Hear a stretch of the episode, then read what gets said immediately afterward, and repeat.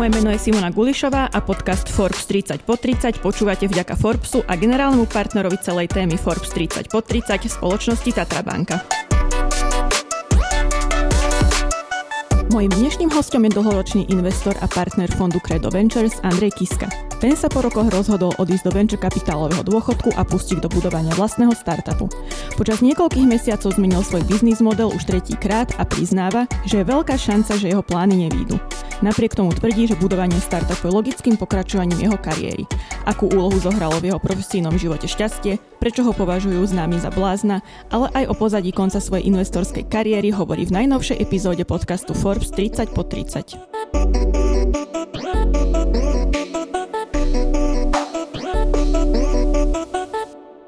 Andrej, tak ďakujem veľmi pekne, že si prijal naše pozvanie. Som veľmi radi, že ťa tu máme. Ja sa vždy na úvod pýtam takú jednoduchšiu otázku na zahriatie. Tak čo si myslíš, ktorá tvoja vlastnosti dopomohla úspechu v biznise? V prvom rade ďakujem za pozvanie.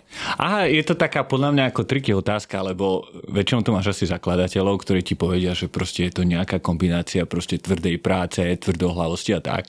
Ale na konci dňa všetci sme nejakí revízori alebo recenzenti ako vlastnej histórie. Hej. A pre mňa Myslím, že ten ako najdôležitejší skill bolo uznať, že väčšina z toho je šťastie. A vlastne väčšina tých mojich kariérnych rozhodnutí, ktoré boli dôležité, boli o tom, ako sa natočiť proste na tú správnu stranu toho šťastia a mať proste tú možnosť z neho benefitovať, ak príde okolo. Hej, takže nemám asi žiaden ako ultra skill, ale mal som veľa šťastia a snažím sa kultivovať situácie, v ktorom to šťastie môže zavážiť. Asi tak filozoficky by som odpovedal. Čo považuješ za taký teda najšťastnejší moment, ktorý ti v tejto oblasti pomohol? Vieš čo, ono je to vlastne vždycky akože o tom istom, že keď som na také tie dôležité kariérne rozhodnutia, tak vlastne každý mi na tú moju kariérnu cestu povedal, že si sa musel zblázniť proste, hej, že po vysokej škole, ja som študoval financie v Amerike, väčšina ľudí z toho nášho programu išla do Wall Street. A ja som povedal, a ja chcem ísť do Prahy proste. A oni si, si sa musel zblázniť proste. Kto pôjde do Prahy? Na čo si išiel proste do tej Ameriky, čo aby si išiel proste do Prahy?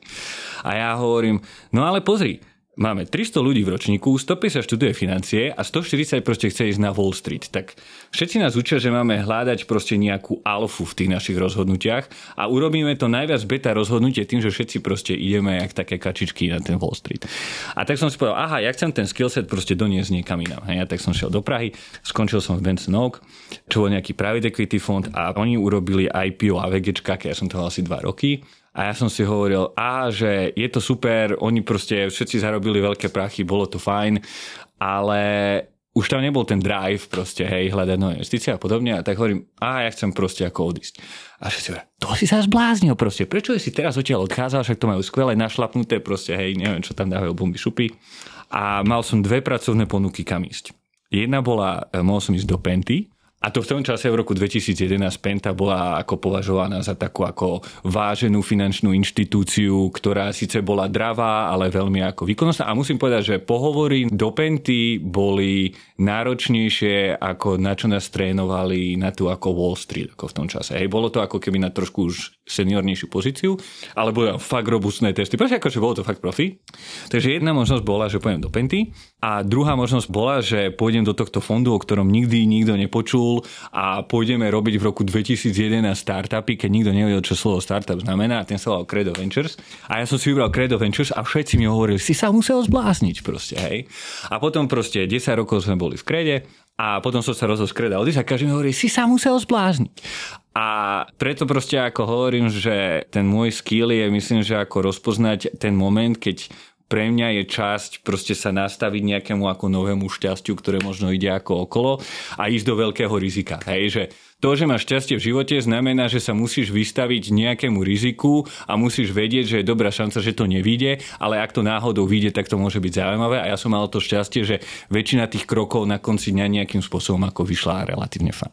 K tomuto sa ešte trošku potom vrátim, teda, či si sa zbláznil, keď si odchádzal po dobrých exitoch z Kreda, ale tak oznámil si teda, že odchádzaš do venture kapitálového dôchodku, tak čím aktuálne žiješ? Najskôr som žil e, rodinou, pretože sa nám narodil tretie dieťa a my sme mali nejakú dohodu s chalanmi, že keď sa tretie dieťa narodí, tak už môžem prestať chodiť do ofisu, takže som sa ako kvázi nevrátil. Takže e, strávil som ja neviem, pol roka doma alebo nejakým spôsobom pomáhaním doma, viacej než zvyčajne. A zároveň proste som mal takéto obdobie, keď som si proste sadol za počítač ráno a mohol som sa rozhodnúť, čo budem robiť proste. Nemusel som odpovedať na maily. A proste som len počúval to telo proste akože kam si kliknem, proste na čo sa pozriem, čo ma bude zaujímať. A nechal som tomu úplne proste ako voľný priebeh. Hej? A tých možností bolo veľa. Zvažoval som proste všetko od proste neziskoviek, politiky, vlastný biznis, iný fond. Proste akože nemal som žiadne ako pevné rozhodnutie. A nakoniec sa z toho vykryštalizovalo to, že ja som niekde vo vnútri vždy cítil, že chcem ako založiť startup. Proste nejaký akože byť na tej druhej strane tej investorskej barikády. A no a proste som nejak tomu inklinoval a tak som si proste začal rozpracovať nejaké nápady. Hej, ja som najhorší typ zakladateľa startupu, pretože v zásade nič poriadne neviem. Investor je niekto, kto vie trošku zo všetkého, ale z ničoho poriadne. Takže musel som sa niečo ako poriadne naučiť, hej, mať kvázi nejakú doménovú expertízu. Takže proste začal som proste klikať, baviť sa vecami, ktoré ma bavia, lebo na konci dňa jedna z tých vecí, ktoré akože keď na tú startupovú cestu, tak hold tam asi stráviš 10 rokov, tak by si asi mala robiť na niečom, čo ťa bude baviť a nie sa nutí robiť do niečoho, čo proste ako bude pre teba ťažké od prvého dňa. Takže som vlastne strávil veľa času uvažovaním nad tým, čo ma bude baviť a vyklulo sa z toho práca na startupe a popri tom nazval by som to veľmi ako mimovolné aktivity v neziskových oblastiach. Ako sa ti ale lúčilo teda s tou predchádzajúcou rolou? Bola to predsa len značná časť tvojho života, tak ako si tomu dal s Bohom? Jednoducho, alebo bolo to... Ča, ťažko, vieš čo, akože e, vo mne to zrálo nejaké roky a ono aj v tom fonde to prebieha tak, že ty vlastne pokiaľ to nechceš robiť ako úplný, ako s prepačením po český čurák, tak to musíš dať vedieť relatívne dosť veľa dopredu. Pretože ty, keď do fondu narezuješ nejaké peniaze, tak ja vlastne hovorím, tak ja od teba beriem peniaze, aby som ďalších 5 rokov ich investoval, potom ďalších 5 rokov sa staral o tie firmy, do ktorých som zainvestoval a snať tých jedného dňa o tých 10 rokov vrátim naspäť. A to znamená, že ty, keď rejzuješ nový fond, robíš kvázi 10-ročný záväzok. A vo mne to tak ako spelo, keď sme sa ako pripravovali na fundraising nového fondu. Proste my sme teda štyria zakladajúci partneri. Ja som v tom čase ešte nastupoval ako analytik, ja som nebol partner v tom prvom fonde. A sa to tak nejak vyvrbilo, že v tom druhom fonde už sme boli proste štyria partneri a zostali sme až doteraz v tej zostave. A povedal som, že chalania už proste do toho ďalšieho fondu nechcem nastúpiť, že si ponechám proste to portfólio a tie role, ktoré mám v tých existujúcich fondoch, pretože to je nejaký slub, ktorý som proste dal, ale už proste ten slub do toho ďalšieho fondu dať nechcem a na ďalších 10 rokov sa zaviazať nechcem. Najťažšie na tom určite e, bolo to opustenie toho týmu, hej, že tí chalani proste mi dali všetko zo mňa ako úplného mladého ucha a proste urobili partnera. My sme boli štyri ako rovní partneri, hej, a oni mali všetci o 12 a 24 rokov viacej než ja, takže som bol totálne decko a mal som presne taký istý podiel ako oni a nič som o tom nevedel proste, hej. Keď sa bavíme o tom, jak sa nakloniť šťastiu, tak toto bolo jednoznačne jedna z tých vecí. Takže proste boli voči mne vždycky strašne veľkorysí a boli hrozne fajn a, a myslím, že na to hrozne dobre fungovalo a preto najťažšie proste bolo sa im pozrieť do očí a povedať chalani proste ja už proste ako nemám ten drive a chcel by som skúsiť niečo iné. Za tvoju teda kariéru v Krede ste mali jeden z takých tých najvýraznejších exitov, čo sa týka možno nášho regiónu, bol to teda rumunský UiPath. Tak ale čítala som, že do dôchodku si sa rozhodol ísť aj preto, lebo už si v podobný exit neveril. Je to tak, alebo Je to prečo? tak, hej, že, vieš, že súčasťou tej úvahy bolo, že OK, prečo ten venture vlastne robíš, hej? A podľa mňa sú na to také ako dve odpovede, ktoré môžeš dať. Jedna je taká akože outcome-based, akože drajovaná tým výsledkom a druhá je drajovaná tým procesom. A tá optika toho výsledku je, že aha, prečo to robíš? Na konci dňa venture kapitalista je len glorifikovaný salesak cashu. Ty nič nemáš, nemáš produkt, hej, ty neriešiš nikoho problém, ty proste berieš cash od jednej strany a dávaš ten cash z druhej strany. To je jediné, čo venture kapitalista robí. A preto meriaš svoj úspech v tom, koľko cashu proste vygeneruješ na konci dňa. A faktom je, že ten Credofond, v ktorom bol UiPath aj samotný UiPath bola, a som podľa verejne publikovateľných informácií, jedna z najlepších investícií ako v celej Európe, v histórii Európy. A v momente, keď UiPath išlo na burzu, tak to bolo druhé najväčšie enterprise software IPO v histórii celého enterprise software a ešte sa to stalo v období najvyšších valuácií, aké startupy historicky kedy mali.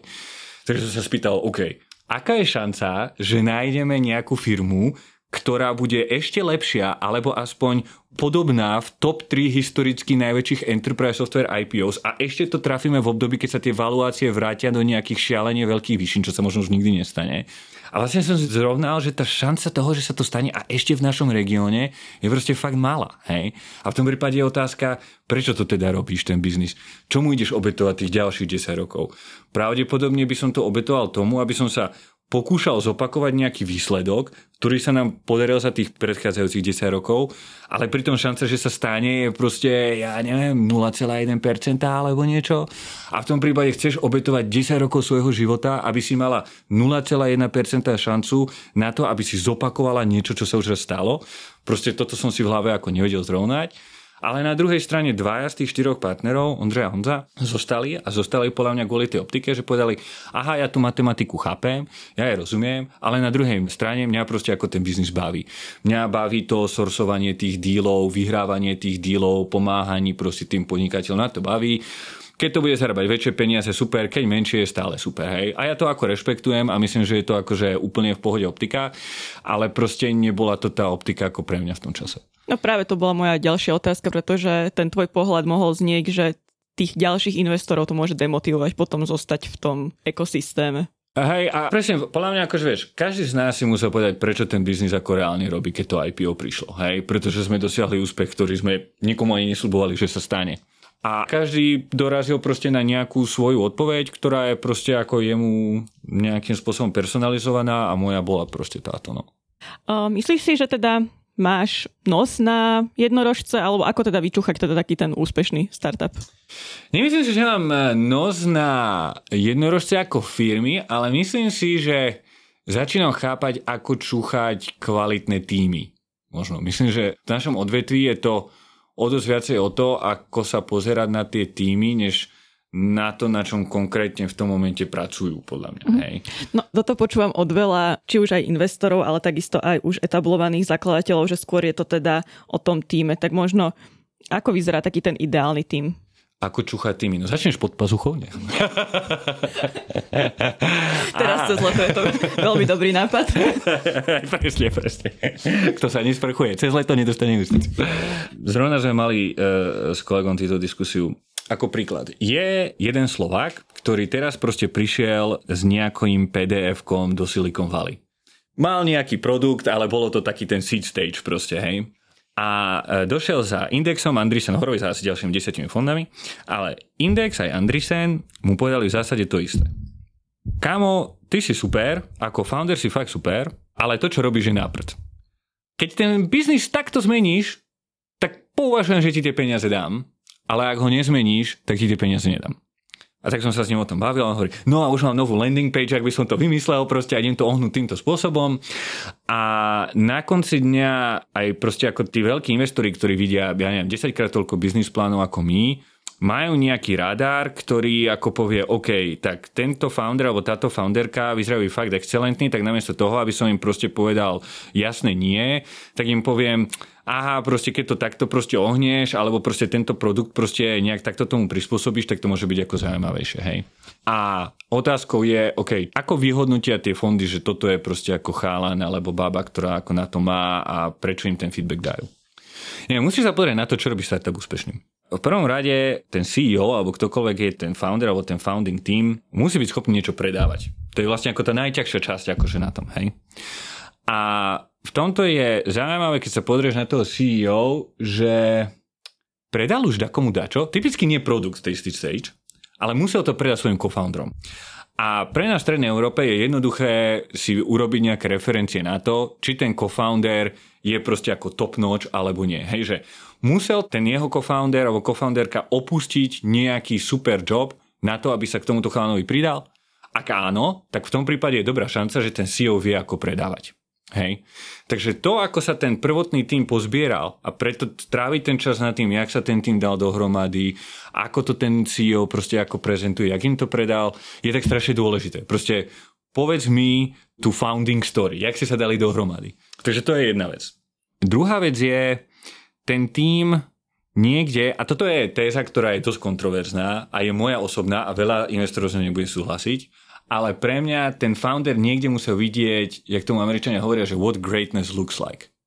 To znamená, keď niekto proste odíde z product boardu a povie, ja zakladám startup, tak ja vidím, že proste ten CEO videl what greatness looks like. A keď sa pozrieš na veľa zakladateľských príbehov v Čechách, tak dôvod, prečo sú Češi tak strašne ďalej ako Slováci v tej vyspelosti tých startupov, je, že sa to všetci naučili od ľudí ako Roman Stánek, čase, keď ešte Roman Stanek na Slovensku žiaden nebol.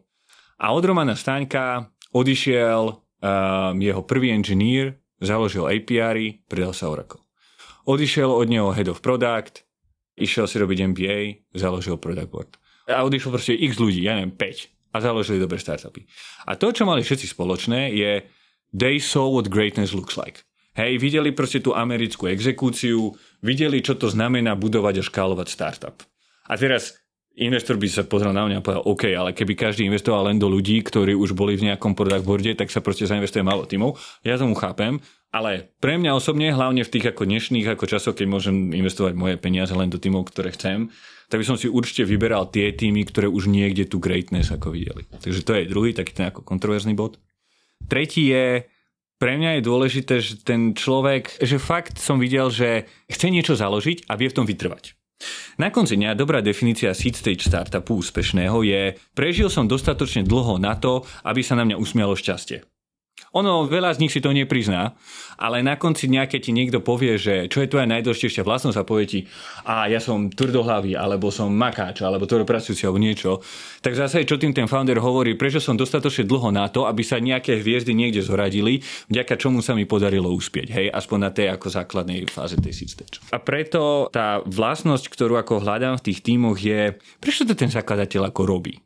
Hej, že buď toto musí byť nejaký jeho veľký passion project, a to vidíme hlavne v rôznych ako health focus startupoch a podobne, hej, že tá founding story Uphealu napríklad s Jurajom Chrapom v tomto je super, kde proste ty riešiš nejaký svoj vlastný vážny problém a vieš, že chceš vybudovať nejakú budúcnosť sveta, kde tí ľudia po tebe ten istý problém nemusia riešiť. Hej? OK, tak to vie, že keď Jurajovi proste padne proste 5 nejakých polien pod nohy, tak sa vždy postaví a pôjde ďalej, pretože má nejakú misiu, ktorú je drajovaný. Nerobí to ako v úvodzovkách proste pre prachy alebo pre niečo. Takže hľadáš proste také tie ako omrvinky, ktoré ti dovolia povedať, ako je tento tým niekto, kto je dostatočne dobrý v tom, že vytrvá napriek všetkému tomu, čo ako pôjde okolo. Lebo číslo jeden dôvod, prečo to Sisters nevidie, je, že buď sa tam ten tým poháda, alebo to proste ako nevydrží. Takže to sú asi nejaké ako tri základné vlastnosti a potom sú také tie viacej technické typu musíš mať ten unique insight, to znamená, že musíš proste vedieť, jak sa na tie veci pozrieť ináč, musíš mať tú schopnosť vybudovať ten produkt, ale to si myslím, že dneska ako mnoho tých tímov už relatívne dobre vie a preto tie najdôležitejšie otázky vlastne zostávajú tie people questions. Je to taká alchýmia vlastností a kompatibility medzi tými Presne. ľuďmi, ktorí na začiatku možno v tých tímoch sú. Trošku sme teda hovorili o tom, že prečo sú aj startupy úspešné, aká bola dobrá situácia, keď exitoval UiPath, ale teraz máme trošku inú situáciu momentálne na trhoch. A ty si teda na našom podujatí Forbes 30 po 30 povedal, že tento rok uvidíme viac umierať koňov ako nových jednorožcov alebo niečo na tento štýl, tak čo sa teda deje? Hej, no som ti povedať, že viacej unikornov zomrie, než sa vytvorí. Je to relatívne jednoduché. Na konci dňa posledných 5 rokov e, bolo na trhu relatívne veľa kešu a keď sa ti plus minus trošku darilo, tak si nejaký cash niekde narejzovala ďalej. A dneska tá laťka na to narejzovať ďalšie kolo je, že ja neviem, 3 až 5 krát taká ťažká, než to bolo 2-3 roky dozadu. Hej, že ja neviem, Series C alebo Series D sú dole o 80%, čiže je to 4-5 krát také ťažké. Hej. A ten problém, ktorý to robí, je, že ty máš startupy, ktoré narezovali veľa peňazí, ale tie peniaze nenarezovali na to, aby sedeli v banke, ale aby ich míňali. Takže oni míňajú, pália relatívne veľa kešu. A na to boli historicky nastavené. A zrazu prišli na to, že keď tento cash spáli, tak je dobrá šanca, že ďalší cash nepríde. Takže prvá vec, čo sa stalo, z toho trhu bolo vysosané strašne veľa kešu a tie startupy sa boja o to, či budú schopné narejzovať. Takže čo urobíš? Musíš sekať náklady. No ale druhý problém zároveň je, že prichádza nejaká IT recesia. A ten problém je, že OK, ty sekáš cash, ale do toho sa ti ešte aj spomalujú tržby. A zrazu ty sa pozráš na biznis, ktorý nerastie tak rýchlo, ako historicky rastol, stále palí nejaký cash, ty si to osekala, keď to osekáš, tak to bude pravdepodobne rásť ešte pomalšie, pretože máš menej salesákov, máš proste menej inžinierov, Takže ten biznis sa ti výrazne spomalil, ale pritom tá laťka na to, aby si narezala ďalšie kolo je 5 krát taká vyššia, než bola historicky. No takže čo z toho vyplýva? Proste nenarezuješ ďalšie kolo. A veľa tých startupov vie si tu runway, tú dĺžku toho života predlžiť, lebo osekáš proste viacej viacej nákladov, ale skôr alebo neskôr tá kosa proste ako na nejaký kameň narazí.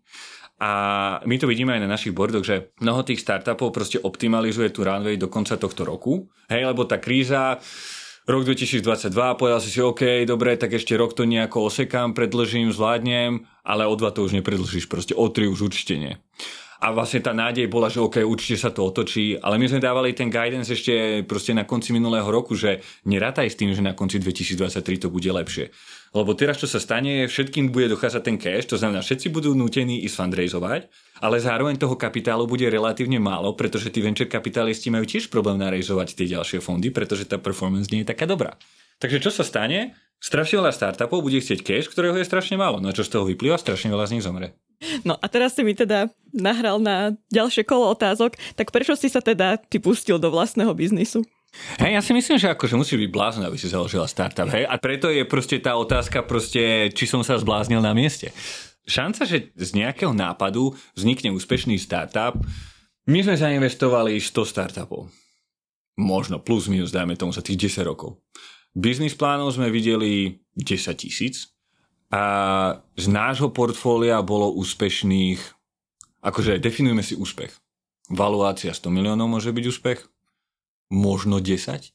To znamená, že 10 z 10 tisíc biznis plánov, dobre, dajme tomu, že sme 5 minuli, 15 to znamená, že šanca, keď máš nápad, že úspeš je 15-10 tisíc, tak akože aký racionálny človek by zakladal startup s vidinou toho, že úspeje. To je lepšie, keď si, ja neviem, kúpiš los v trafike. Myslím, že máš väčšiu pravdepodobnosť úspechu s losom, než v startupovej hre. Hej. Takže určite to není kvôli tomu, že máš nejakú ako risk adjusted proste vysokú pravdepodobnosť toho, že úspeješ startup v svete. Takže musí to byť čo iné. Takže ja som to začal kvôli tomu, že som to proste raz chcel skúsiť. Chcel som byť na tej druhej strane a vedel som, že proste je 99% šanca, že neúspejeme. Hej. A, ale to je v pohode. Proste ja to nerobím kvôli tomu, aby som úspel, ale vždycky, keď som robil to ako keby bláznivé rozhodnutie, to, čo ma niekde vo vnútri guidovalo, bolo, kde uvidím najstrmšiu learning curve, kde sa naučím najviac. A proste v tom venture po desiatich rokoch sa už učiť ťažko. Hej, dôvod, prečo som išiel do tej Ameriky a otvárali sme tam ten office a to všetko, bolo, pretože som sa chcel viacej učiť. Chcel som sa učiť od iných. Ale potom sme sa vrátili naspäť. Chcel som sa veľa naučiť a bolo to už ťažké. Ale na startupoch, ver mi, proste každý deň sa učím ráky. A v tomto mňa proste vždycky bavilo učiť sa a učím sa strašne veľa, pristupujem k tomu pokorou, každému hovorím, že aha, je proste 99% šanca, že sfailujem a proste veľa sa naučím a baví ma to, hej, že ultimátne venture capitalista by bol dobrý, musí byť salesak. Dobrý salesak. A takže moja rola ako v nejakom startupe je v zásade robiť sales. A myslím, že to nerobím úplne blbo a musíš sa obklopiť ľuďmi, ktorí ťa nejakým spôsobom doplňujú a hej, hlavne na tom produkte po tej technickej stránke a hlavne musíš mať spolu proste srandu. A faktom je, že máme spolu kope srandy, ten tým je proste dobrý, každému, ktorý príde do nášho týmu, hovorím, že aha, je 90% šanca, že to nevidie, takže ak si si tu prišla zarobiť, tak to nie je dôvod, prečo by si tu mala byť. A bereme len takých ľudí. A čuduj sa svete, furt sa k nám niekto chce pridať. Takže nejakým spôsobom je to ako fajn a tú jazdu si užívame, no. Tak poďme teda povedať asi, že o čo teda ide konkrétne. Dobre, môžem ti to povedať, ale za 3 mesiace to asi bude niečo úplne iné, hej. Koľkokrát od počiatku si teda zmenil svoju ideu?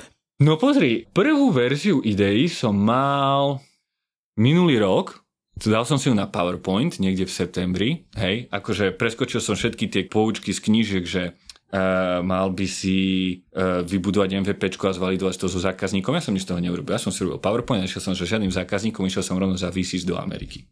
Ako, tak som ich pozval, to môj kamoši, nie? Tak som si hovoril, tak idem sa spýtať na feedback. Tak som zobral PowerPoint, išiel som tam Aha, no je to ako OK, Američania to vždy povedia everything is great, proste, hej, tak všetko bolo great, čo znamená, že všetko na. Ale mal som na pár dobrých meetingov a jeden ten chalan hovorí, Tomáš Tungus, taký akože rád známy si, že on píše svoje tézy a hovorí, no Andrej, toto je akože OK, ale že ja to mám takú jednu tézu, ktorá je relatívne blízko tomu a to robí XY a e, na to by sa mal podľa mňa pozrieť. A hovorím, no dobre, to je niečo úplne iné, než čo robím ja, ale fajn, tak som išiel proste domov a chvíľu som proste pičoval dva nápady, tu mám môj a tu mám Tomášov a všetci hovorili, hm, ten Tomášov je lepší, takže proste prvá zmena došla proste v oktobri minulého roku a na tu sme dali dohromady prvý tým. To bolo v januári. A tak sme si proste akože niečo ako pripravili, validovali sme to a v marci sme začali mať nejaké koly a mali sme nejaké riešenie v marci a došli sme na nejaký call a tam bol taký typek, ako proste nejaký taký akože známy industry analyst a hovorí, hm, ale ja som tu mal jeden startup, čo robil niečo podobné a Apple ho zabenoval, že ste si istí, že to Apple povoluje, čo ich chcete robiť? A pozrieme na seba, hej, jasné, jasné. Tak sme skončili ten kola, išiel som to googliť a potom som v zásade videl screenshot proste nášho produktu a pod tým Apple má napísané this is not allowed. Hej, a hovorím si, no OK, tak zrovna sme tu na mesiac niečo kodili a prišli sme na to, že to Apple vôbec nedovoluje. Hej, super. Tak sme potom 3 mesiace proste akože ideovali nejako ďalej a v zásade teraz sme doiterovali do relatívne ako jedného piču, ktorý je automatizujeme marketing v e-commerce. Čo je proste buzzword, ktorý ťa každý druhý startup. Ale ten rozdiel v tom, čo sa snažíme robiť my, je, že keď sa pozrieš na malý e-shop, tak malý e-shop, keď začína, má na výber z 2000 Shopify pluginov, z ktorých si môže vybrať. A teraz potrebuješ Abandoned Card plugin, nejaký Search plugin, nejaký Customer Retention plugin, hen, proste potrebuješ si brať 20 pluginov, aby ti fungoval e-shop. Alebo dáš proste peniaze Agoške a tá ťa proste ako vyžmyká okeš. Oni hovoria, no ale tak teraz je všetko toto AI, ktoré vie automatizovať XY z hodou okolností, UiPath teda robí Robotic Process Automation, takže niečo o automatizácii vieme. A hovoríme, pozri, tak namiesto toho, aby proste sme tu na automatizovali abandoned cart, alebo ja neviem, robili nejaký search, tak povieme, tu máš proste celého digitálneho marketingového riaditeľa, ty stlačíš jeden gombík a to všetko bude fungovať za teba. A nemusíš proste nič robiť. No a to je v zásade ten pitch. A tak sme proste išli za pár zákazníkmi z nejakého dôvodu, do ktorého nemusíme do detailu, sme si vybrali influencerov s e-shopom a validujeme si teraz tú tézu ako u nich. No a uvidíme, čo sa stane. A čo sa tejto témy týka, tak teraz sa veľa hovorí o cookies a o ochrane presne. súkromia a teda, a teda, aký to má presne. s tým súvis? Hej, a to sme presne riešili v tej predchádzajúcej iterácii. A čo je zaujímavé je, že GDPR, teraz DMA, ATT od Apple, čo vlastne zabíja tie ako third party cookies, všetko robia to isté. Robia performance marketing o mnoho menej efektívny. To znamená, že ty teraz nasypeš nejaké peniaze do Facebooku a nie si si istá, koľko peňazí ti z toho vypadne naspäť, alebo koľko userov z toho vypadne naspäť. A preto tá práca s tými first party dátami je pre e-shopy strašne dôležitá. To znamená, niekto príde na môj web, ako zistím, kto to je? A ako zistím, čo mám vlastne predať? A ako zistím, že keď som už niečo predal, čo iné by som mohol predať. A na to máš proste kopec týchto túlov, hej, že ja neviem, homepage personalization, hej, máš tam proste ten abandoned card, máš tam rôzne rekomendry, ktoré ti rekomendujú rôzne produkty. Ale na to, aby ten majiteľ toho e-shopu vedel používať túto ako komplexitu túlov, hej, že majiteľ e-shopu normálne si stiahne nejaký Shopify plugin, tam si nauploaduje proste svoje produkty a chce ísť predávať. Nechce si stiahovať ďalších 20 proste Shopify pluginov. A to je tá budúcnosť toho e-shopu, ktorému veríme my, hej, že majiteľ e-shopu začal ten e-shop, aby predával svoj produkt. A všetko ostatné by malo proste fungovať okolo neho samo. Na konci dňa nejaký práca s first party datami a marketing není raketová veda, je to len o tom, že tí veľkí hráči proste majú nejaké know-how ktoré sa naučili vďaka nejakým skúsenostiam, ku ktorým tí malí hráči dneska nemajú prístup. Ale vďaka softveru a AI ty môžeš zobrať to know-how tých veľkých hráčov, aplikovať ho pri tých malých hráčoch, na tých datasetoch od tých malých hráčov, keď ich máš dosť, ty si fine-tunuješ tie svoje modely a vďaka tomu eventuálne vytvoríš dostatočne dobrý model, ktorý vlastne bude lepší, než aj to, čo majú tí veľkí hráči. Lebo na konci dňa dneska aj ten veľký hráč sa musí rozhodovať, že tu mám nejakú kohortu ľudí, ktorí keď si kúpili plavky, tak si asi chcú kúpiť k tomu šírák ale je to na konci dňa len nejaký proste intuitívny pocit nejakého analytika, ktorý o tom rozhoduje. Ale není dôvod, aby to ten analytik vedel dlhodobo robiť lepšie ako nejaké AI, ktoré robí proste sofistikovanú ako analýzu pod tým a automatizuje celú tú exekúciu nad tým. Hej. Takže myslím si, že tie cookies e, tomuto ako nahrávajú. No, ale uvidíme. Hovoril si veľa aj o tom, ako má vyzerať tým ideálny a čo je dôležité pre úspech, tak aký je tvoj tým? Z koho sa skladá, koľko vás je možno? Full time sme traja. Máme niekoho, kto je CTO, máme niekoho, kto je head of product a niekoho, kto je CEO. A v zásade je kvázi jedno, aké role máš, ale na čo sa chceš pozrieť je, OK, kto ide ten produkt predávať, kto definuje, čo presne by ten produkt mal robiť a kto to celé nakodí. A to sú tie tri ako hlavné proste oblasti, ktoré ty si musíš nejakým spôsobom aspoň podľa mňa pokryť. A my to máme takto zatiaľ ako pokryté. No. Hm. A financuješ si ho sám? Sám. Už si to možno trošku aj načrtol, ale pomáha ti pri budovaní tvojho startupu teraz to, že si bol predtým investorom, že si to zobral z tej opačnej strany? Alebo vidíš tam nejaké možno prepojenia, výhody? Uh, má to aj silné a slabé stránky akože dať prachy biznisákovi, ktorý študoval financie a 10 rokov investoval do startupov na rozbeh startupu, akože ja by som do seba v živote neinvestoval, kebyže e, som ja na tej druhej strane. Takže mi hovoril kopec ľudí, že no, že si dáš do LinkedInu, že si startup founder a uvidíš, že všetci tí VCs ti začnú písať, vieš, koľko VCs mi tu píše, tak som si dal do LinkedInu, že startup founder a nikto mi nenapísal. Takže určite nie som ako prototyp úspešného foundera, povedzme si to takto. Takže tomto to určite nepomáha a myslím, že naša šanca šanca úspieť je v tomto akože o niečo nižšia. A na druhej strane strašne to pomáha v tej distribution, hej, že je také porekadlo, že first time founders obsess about product, second time founders obsess about distribution. A v tomto ten typický problém v strednej Európy je, že e, my sme tu všetci proste technológovia a dobrí inžinieri, ale vlastne ako nevieme, čo máme komu predať. Hej, že my najskôr vymyslíme, čo by sme chceli predať a fantazírujeme o tom, jak budeme predávať a až potom tomu hľadáme toho zákazníka. A potom, keď sa to stretne s tou realitou, tak to mnohokrát nedopadne dobre. A my to vlastne robíme opačne. My sme v zásade nič nenakodili, a hovoríme, aha, na všetko toto už existujú nejaké túly. Na tom začiatku my nahajrujeme niekoho, kto bude manuálne exekuovať nad tými túlmi, ale tej druhej strane hovoríme, že je to brutálne AI, a uvidíme, jak to bude fungovať a tam reálne spoznáme, aké sú problémy toho zákazníka, čo funguje, čo nie, kde by sme mali tráviť čas a až podľa toho, čo ako dobre funguje pre toho zákazníka, začneme reálne kódiť. A to je podľa mňa aj ten veľký rozdiel v tom, jak tí Američania pristupujú k tomu startupu a jak to robíme my. Hej, že ten Američan typicky proste sa baví s tými zákazníkmi, je tam, chápe tomu a snaží sa veľmi konkrétne riešiť ten jeho problém, kdežto my obsesujeme hľadom toho, jak má proste vyzerať ten produkt a či proste ako stírače stíraja a svetla svítí proste, no. Keď sa ešte budeme rozprávať o trošku trendoch momentálne v startupoch, tak hovoríš teraz o AI, ale veľa sa spomínalo aj VR, dokonca aj na našom podujatí, tak čo je lepšie podľa teba? Si Víš, tak ja ako e-commerce automation guru už trojmesačný musím povedať, že AI. A teda VR, lebo sa mi zdá, že ten Karpič ktorý vyhral tento rok, tak bol založený na VR, ale možno sa mýlim. Nie, nie, nie, super pamäť, je to tak. Myslím, že to bola jedna z najlepších aplikácií na VR, akú som počul. Akože nie v Karpiči, ale ako všeobecne, hej, že Problém VR ako takého je, že aj tie placké videá, proste tam je nejaký koncept, že ty si sadneš s okuliármi pred svoje deti a budeš sa na nich usmievať cez okuliare a snímať ich, jak sa s nimi hrajú, aby tvoja babka proste to videla a bude mať nejaké druhé okuliare. To sa podľa mňa v praxi nikdy nestane.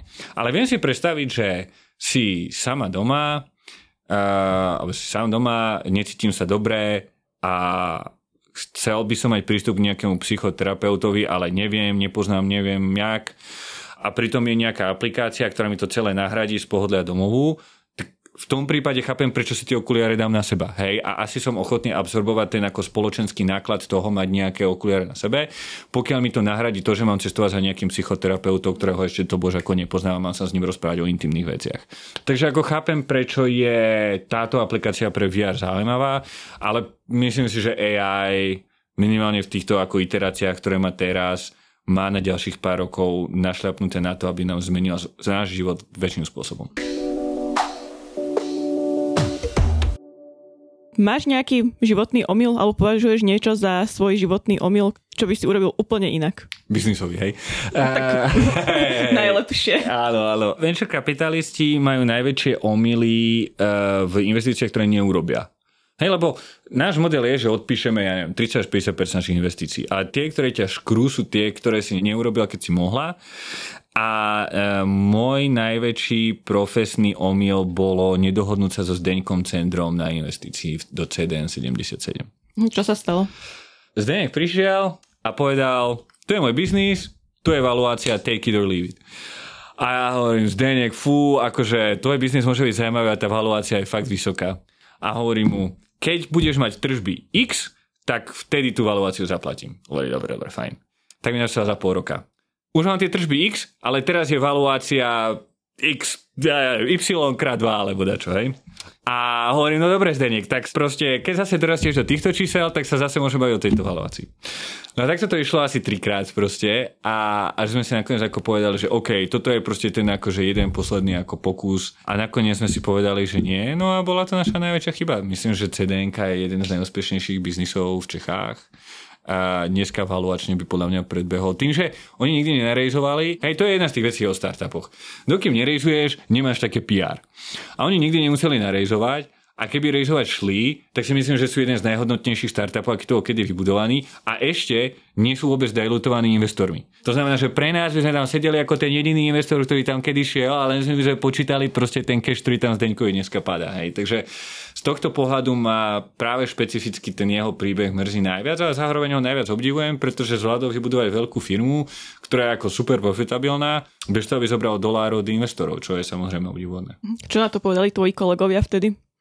Vieš, že takto, všetky tie rozhodnutia sú tímové, hej, že to není, že aby som sám povedal, tak do tohto nejdem.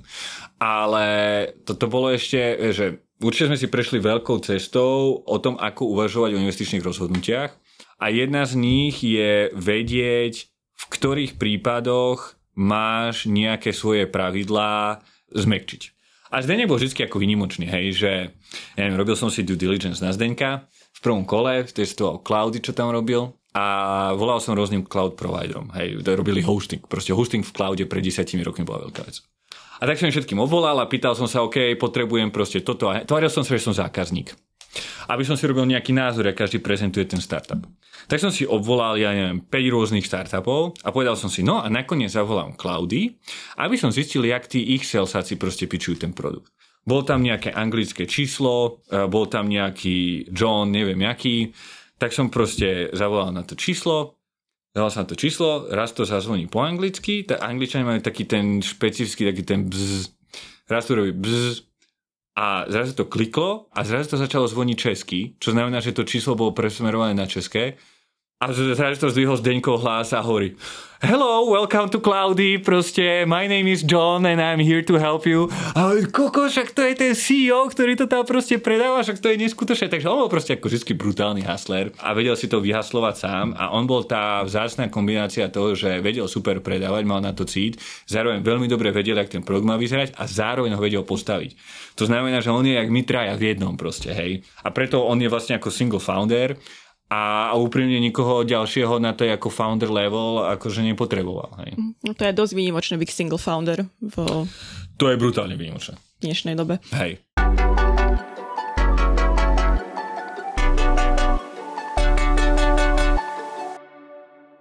Poslednú otázku, ktorú mám, tak akože zaznelo tu už veľmi veľa myšlienok, ktorými sa môžu inšpirovať aj začínajúci podnikatelia a podnikateľky, ale ak by si mal možno vypichnúť také tri rady, Viem, že veľa ľudí nerado dáva rady, ale...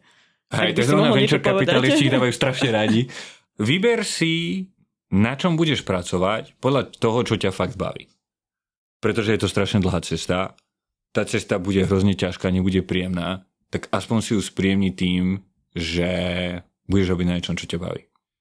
Vyber si ľudí, s ktorými tá cesta ťa baviť bude, pretože je hrozne ťažká, je hrozne dlhá. A teraz to už viem z tej prvej skúsenosti, že jak sme tam traja, jak si dobre rozumieme, tak je tá cesta o mnoho jednoduchšia v skupine ako sám. Áno, môžeš byť proste ten super talent Zdenek, ktorý to tam ako drtí sám, ale zaujímal kopec tržieb od prvého dňa, lebo to furt vedel každému predať. Takže v tomto je to ako iné. Takže rob na niečom, čo ťa baví, rob to s ľuďmi, ktorí ťa bavia a nevzdaj to v prvej ťažkej chvíli. Väčšina našich startupov Zober si UiPath, hej, že o UiPath sa hovorí, kokos, najrychlejšie rastúci startup v histórii Európy, išlo to z 0 na 5 miliónov ARR, z 5 miliónov na 50, proste to je aká raketa. No až na to, že tá firma existovala ešte 10 rokov predtým. Volala sa ináč, e, robila niečo iné, ale prišiel nejaký zákazník myslím, že z Indie, ktorý im povedal, aha, pozrite sa na toto, volá sa to RPA, my by sme to chceli, robí to len jeden nejaký tým v Londýne, to sú nejakí debili, my to chceme od nejakých iných, tak nám to nakote vy. A oni prišli a hovorí, a OK, zaujímavé, tak skúsim nakodiť proste toto, 10 rokov som kodil rôzne iné veci, tak prečo nie toto? A tá vec akože im proste ako vybuchla pod rukami a bola z toho raketa, hej. Ale nebol tam žiadne ako... Daniel Dineš nebol žiaden nadčlovek proste, hej. My sme si hovorili, keď sme tam prvýkrát videli na tej investment community, že Daniel Dineš, kokos, tak to je taký CEO, ten zárok proste to nevydrží a budeme musieť niekým nahradiť. A nakoniec proste, hej, na kavri amerického Forbesu a neviem, aké IPO a všetko.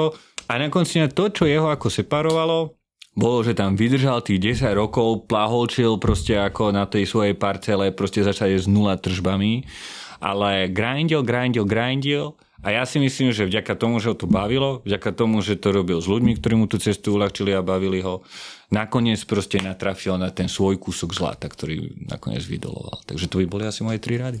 To je pekná myšlienka na záver. Tak ďakujem ti ešte raz, že si sa k nám pripojil. A rádo sa stalo a ďakujem ešte raz za pozvanie.